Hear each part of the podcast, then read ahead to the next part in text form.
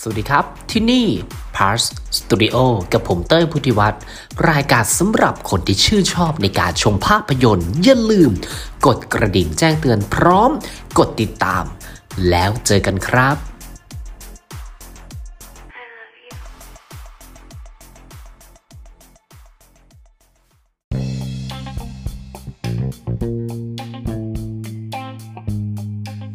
มาพูดถึง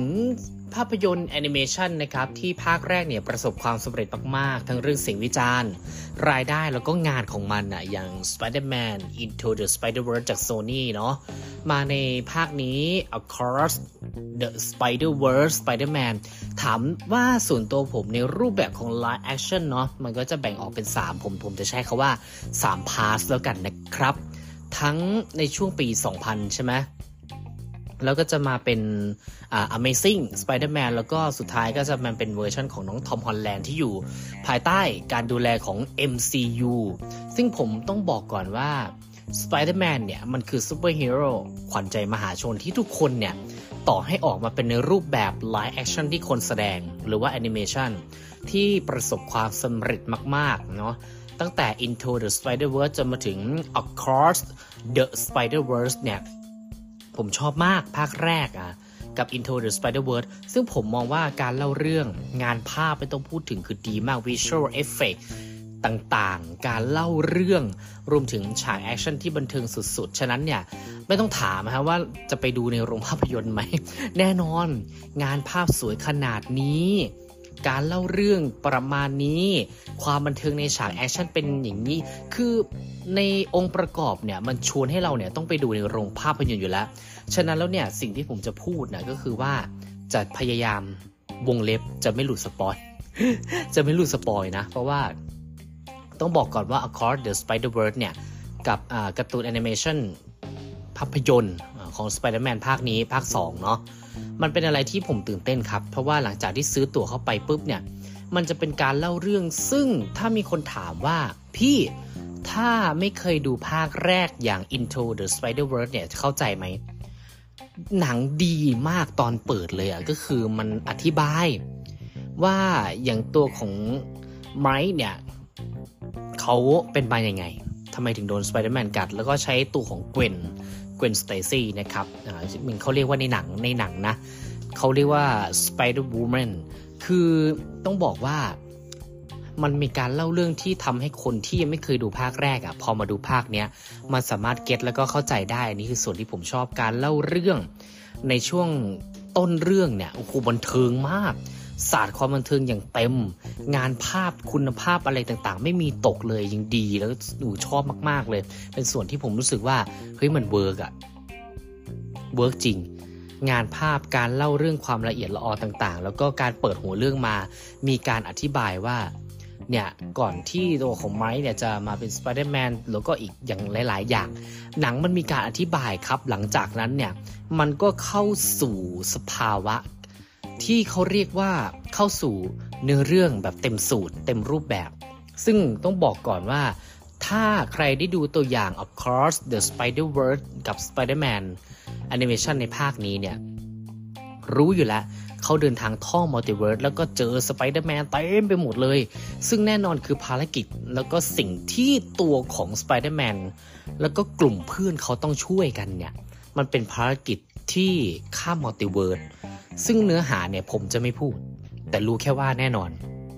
เขาพาเราเดินทาง หนังเรื่องนี้เป็นแอนิเมชันที่ต้องบอกก่อนว่าเสิร์ฟทุกอย่างเลยนะ การเล่าเรื่องดี มันไม่ได้ต่างกับภาคแรกที่ผมรู้สึกว่ามันมีความเป็น Homecoming อะถ้าถ้าเปรียบเทียบนะ กับ Into the Spider-Verse เนี่ย ถ้าเปรียบเทียบเป็น live action ที่เป็นแบบฉบับคนแสดงอะ ผมรู้สึกว่ามันจะมีความอันนี้ผมหมายถึงว่าการเดินเรื่องนะ มันจะเป็นแต่แต่ใกล้เคียงกับ Spider-Man Homecoming ที่ทอมฮอลแลนด์เล่นนะฮะ ที่อยู่ภายใต้การดูแลของ MCU หลังจากนั้นเนี่ย พอมาภาคเนี้ย Across the Spider-Verse เนี่ย มันมีความเข้มข้นทั้งด้านเนื้อหา ค่อนข้างที่จะเยอะครับ การใส่ดราม่าแล้วก็ความบันเทิงที่มีจังหวะที่ถูกล่องถูกลอย คือที่จริงเนื้อหามันเข้าใจไม่ยากสำหรับผมนะ คือแอนิเมชันเนี่ยความซับซ้อนมันน้อยอยู่แล้ว แต่ทีเนี้ย สิ่งที่ผมชอบเลยการเล่าเรื่องมันมีความกระชับและความซับซ้อนมันน้อย และที่สำคัญคือมันเข้าเรื่องเข้ารอยอย่างรวดเร็ว และสิ่งที่ผมชอบคืออตัวของไมค์หรือว่าสไปเดอร์แมนที่เป็นนักแสดง cast หลักใช้คำว่า cast เต็มปากได้บอกไม่รู้นะใช้คำว่าตัวหลักแล้วกันเนาะคือมันเป็นอะไรที่ได้เห็นความที่เขาสับสนอะว่าการเข้าสู่ความเป็นผู้ใหญ่ หนังมันถ่ายทอดให้เห็นได้ชัดเลยนะ ว่าการเข้าสู่การเป็นผู้ใหญ่ และสิ่งที่เขาต้องรับผิดชอบในขณะที่เขาเป็นซูเปอร์ฮีโร่ด้วย ต้องเป็นเด็กนักเรียน high school ที่กำลังจะเข้ามหาลัยด้วยเนี่ย มันไม่ได้ง่าย มันนี่แหละผมนึกถึงทำให้นึกถึง Homecoming ที่เวอร์ชันทอมฮอลแลนด์คือมันทำให้รู้สึกว่า เฮ้ย มันไม่ได้แค่ความบันเทิง มันมันแค่มันได้แบบหลาย ๆ อย่าง ทั้งตัวของความรู้สึก มันไม่ใช่แค่แอนิเมชันแล้วดูเพื่อความบันเทิงนะฮะ เพราะว่าในมุมมองของผมเนี่ยแม้กระทั่งซีนที่มันเป็นซีนอารมณ์ และความดราม่าเนี่ย มันทำให้เรารู้สึกเลยว่าแอนิเมชันมันโอ้โหสไปเดอร์แมนคือซูเปอร์ฮีโร่บันเทิงเฉยๆก็ได้นะ แต่อันเนี้ยอารมณ์ก็มาเต็ม แต่สิ่งที่เขาทำได้ดีนะ นอกจากการเล่าเรื่อง แล้วก็การดีไซน์ตัวละครเนี่ยอันนี้ผมก่อนที่จะพูดถึงเรื่องดีไซน์ตัวละคร จังหวะจากโคลน จังหวะในการเล่าเรื่องของเขามันก็ดีด้วย เขารู้ว่าตรงนี้จุดนี้ควรบันเทิง จุดนี้ควรเบรกด้วยประเด็นเนื้อหาสตอรี่ในด้านอารมณ์ แล้วมันทำให้แบบเราแบบไม่อยากละสายตาอะไรประมาณนี้ฉากแอคชั่นไม่มีปัญหานะครับ เพราะว่ามันสนุกตั้งแต่ Into the Spider-Verse แล้ว ฉะนั้นเนี่ยผมพูดได้เต็มปากเลยว่ามันบันเทิงมากๆ แล้วมันแบบแหมมันช่างว้าวเลยเกินโดยเฉพาะในจุดที่ผมสนใจแล้วก็รู้สึกว่าอ่ามันก็เป็นจุดดีนะก็คือ ถ้าทุกคนดูตัวอย่างเนี่ย จะเห็นสไปเดอร์แมนเนี่ย โอ้โห หลากหลายจักรวาจักรวาลอ่า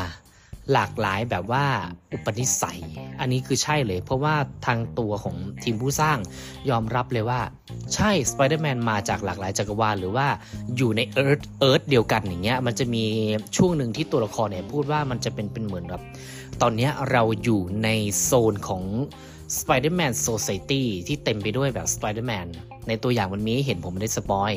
แต่ว่าในลักษณะนิสัยมันแตกต่างกันไปเว้ย จริง คือสิ่งนี้ที่สิ่งที่ผมชอบเลยคือสไปเดอร์แมนแต่ละตัวแต่ละ earth แต่ละแต่แต่ละ multiverse เนี่ย มันมีความแตกต่างอุปนิสัยกันไป เขาทำออกมาและนำเสนอออกมาได้ดีมากๆนะครับ งานภาพผมไม่ต้องพูดถึง เขารักษามาตรฐานได้อย่างดีเยี่ยม ตั้งแต่ Into the Spider-Verse จนถึงภาคนี้เขาทำได้ดี ฉากแอคชั่นบันเทิงมากๆ แล้วก็มีสิ่งที่ผมรู้สึกว่ามันเป็นสิ่งที่หนังทำออกมาได้ดี แล้วก็นำเสนอให้กับคนดูคือ ไล่ระดับอารมณ์ความบันเทิงจากเบาไปหนักแรกๆช่วงท้ายน่ะ มันยังดูแบบกกก็ดูบันเทิงดีนะ กลางเรื่องจนถึงหนังใกล้จะจบเนี่ยรู้สึกว่ามันหนักทางด้านอารมณ์ และฉากแอคชั่นแล้วลุ้นตามมาก ๆ ในหลาย ๆ เรื่องหลายประเด็นที่เขาเลือกที่จะนำเสนอให้เราออกมาได้เห็น ผมว่ามันทำให้สไปเดอร์แมนมีหัวใจอะ เออผมไม่บอกนะ มันมีเซอร์ไพรส์ในหนังโซนี่เขาจัดเต็มนะ ใครที่เป็นแฟนคลับของ live action ของหนังต่างๆ อะไรอย่างเงี้ย มันมีเซอร์ไพรส์อะเดี๋ยวไปที่ตอนสรุปเลยแล้วกันนะครับ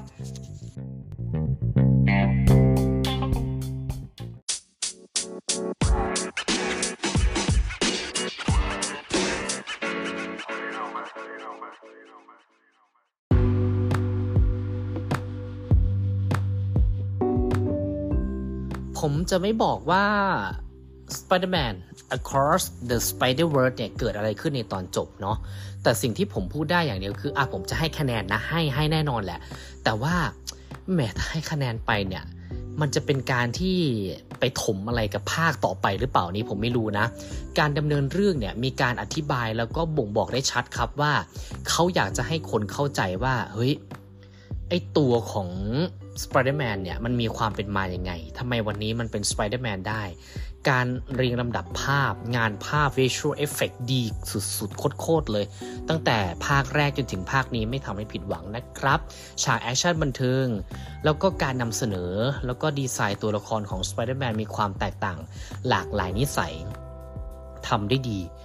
มากๆ เช่นกัน ซึ่งผมชอบมาก ๆ ภาคแรกที่ว่าชอบนะ ภาคนี้ใช้คาว่าโคตรชอบได้เลย เพราะว่าการไล่ระดับอารมณ์อะตั้งแต่ต้นเรื่องคือมันเบา กลางเรื่องจนถึงจบนะมันเป็นความดราม่าแล้วเอาใจเอาใจลุ้นเอาใจช่วย มันมีเรื่องของเฟมิลี่เข้ามา จังหวะในการเล่าเรื่องเนี่ย เหมือนเขารู้ว่าตรงเนี้ยควรบันเทิง แล้วก็ตรงเนี้ยควรที่จะมีจังหวะให้ได้ใช้อารมณ์ ให้คนได้รู้สึกได้สัมผัสว่าสไปเดอร์แมนมันก็มีหัวใจ ก็คือเอาง่ายๆคือไมค์หรือว่าตัวของ Spider-Man Cast อื่น อื่นๆเนี่ยเขาทำให้รู้สึกว่าคือเขาเป็นฮีโร่นะ แต่เขาก็มีความรู้สึกนึกคิดเหมือนคนอื่นๆเขาถามว่าข้อเสียที่เห็นเนี่ย เอาจริง ๆ คือผมมองว่า ถ้าใครไม่รำคาญบทในการพูดมาก ๆ ของตัว Spider-Man คือ Spider-Man เขาก็จะเป็นอย่างเงี้ยเอามันก็จะต่างกับ Deadpool ในเรื่องของความพูดมาก ถ้าใครมองข้ามเรื่องนี้ได้ก็จะโอเคนะครับ แล้วก็ผมยังหาที่ตรงจะติไม่ได้หรอก แต่ว่าคือมันชอบเสียเหลือเกินอะ มันบันเทิง อะเราดูภาคต่อไปครับ ภาคนี้ตัดเลยกัน Spider-Man Across the Spider-Verse เนอะจาก Part Studio ครับ ก็คือผมให้ได้เลยก็คือ 8.5 เต็ม 10 ครับ ไปดูฮะ ไม่เสียดายเงินเลย งานภาพดี การเล่าเรื่องดี การออกแบบดีไซน์ตัวละครดีของ Spider-Man แต่ละ earth แต่ละ multiverse เนี่ยทำได้ดี มีเซอร์ไพรส์ครับ แต่พูดไม่ได้ เพราะว่าใน episode แต่ละทุกครั้งที่ผมรีวิวเนี่ย ผมจะไม่ spoil ถ้า spoil เดี๋ยวจะวงเล็บให้ อะ เอาเป็นว่าเดี๋ยวไปดูกันแล้วกันเนาะสำหรับใครที่เป็นแฟนของ Spider-Man นะครับ เดี๋ยวเจอกันใหม่ในตอนหน้า สวัสดีครับ